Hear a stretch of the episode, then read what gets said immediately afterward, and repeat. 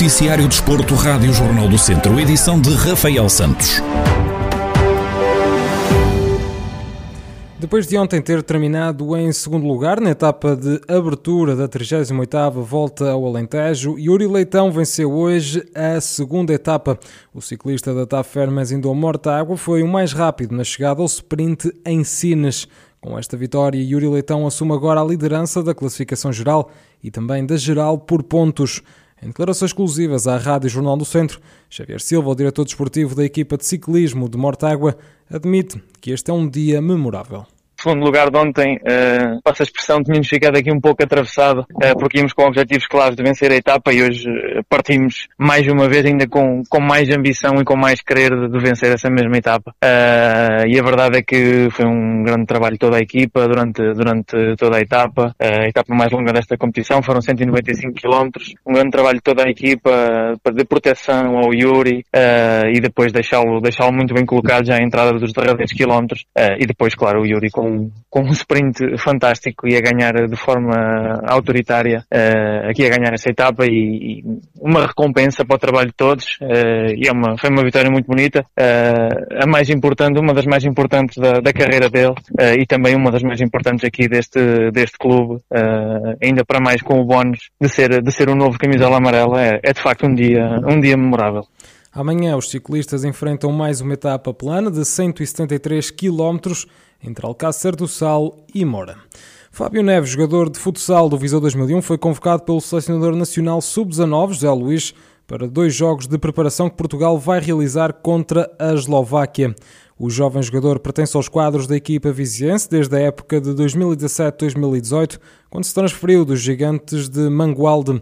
Paulo Lopes, diretor da secção de futsal do Viseu 2001, fala sobre a convocatória de Fábio Neves e assume que é a recompensa do trabalho desenvolvido tanto pelo atleta como pelo clube. É uma recompensa pelo esforço do atleta, eh, pelo mérito que ele tem, a capacidade de trabalho, a qualidade e também para, para a estrutura do clube, eh, seus treinadores, coordenador técnico e, estrutura. É uma aposta que o Viseu está a fazer cada vez mais na formação e acreditamos que a curto prazo outros jogadores poderão ser chamados.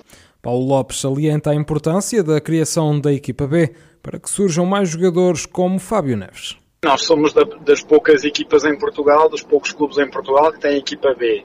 A aposta foi essa, o, de facto, infelizmente o nosso campeonato distrital eh, em termos de formação é pouco competitivo, então temos que criar mais dificuldades aos jovens atletas do ponto de vista competitivo para eles crescerem logo. A equipa B funciona nesse capítulo para que quer jogadores júniores, quer como o Fábio, que jogou na equipa B, quer como os jogadores até juvenis, possam transitar uh, para esse escalão e, e, serem submetidos a uma, a uma, maior dificuldade, a um maior ritmo competitivo. É esse o, o objetivo, porque espero nos próximos anos que, o, que a equipa do Viseu principal uh, receba na, nos seus quadros jogadores que, formados no Viseu para termos também cada vez mais, mais identidade os Jogos da Seleção Nacional vão ser realizados na nave desportiva municipal de Santarém, sendo que o primeiro encontro está agendado para a próxima terça-feira. O Lamelas, que foi terceiro classificado da fase de campeão da Divisão de Honra, joga esta noite com o Moimenta da Beira, que venceu a taça da Divisão de Honra. As duas equipas enfrentam-se esta noite num jogo em que o vencedor garante um lugar na próxima edição da Taça de Portugal.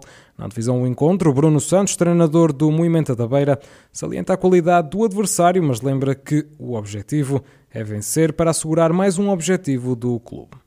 Conhecemos, conhecemos muito bem o Lamelas, conheço muito bem o, o treinador do Lamelas, é um, um, amigo de longa data, é uma equipa, como disse, andou lá em cima até, até a última jornada a lutar para, para subir divisão, acabou por ficar em terceiro lugar, vai disputar connosco, connosco o acesso à, à Taça de Portugal. Uh, é mais um objetivo que o, que o CD Armamento da Beira tem, que é, é lutar por, por, esse, por essa vaga na Taça de Portugal, e é com esse objetivo que vamos a jogar em Viseu.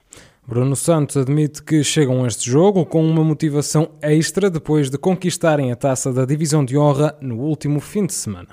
vimos da conquista de um troféu, é, é mais, é mais uh, motivação ainda para, para o jogo que falta disputar, apesar de num, num jogo desta, desta dimensão não precisarmos de mais acréscimos de motivação. É um jogo que garante um, uma vaga na Taça Portugal, isso só por si tem que, ser, tem que ser uma motivação muito grande, mas é óbvio que vindo da conquista de um troféu nos deixa ainda mais motivados.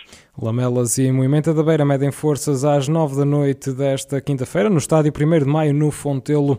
O vencedor assegura a presença na próxima edição da Taça de Portugal. A seleção portuguesa empatou ontem a dois golos com a França e assegurou a passagem aos oitavos de final do Euro 2020, onde tem encontro marcado com a Bélgica. Carlos Agostinho, comentador da Rádio Jornal do Centro, faz a análise ao encontro de ontem que contou com algumas mexidas no 11 inicial de Portugal.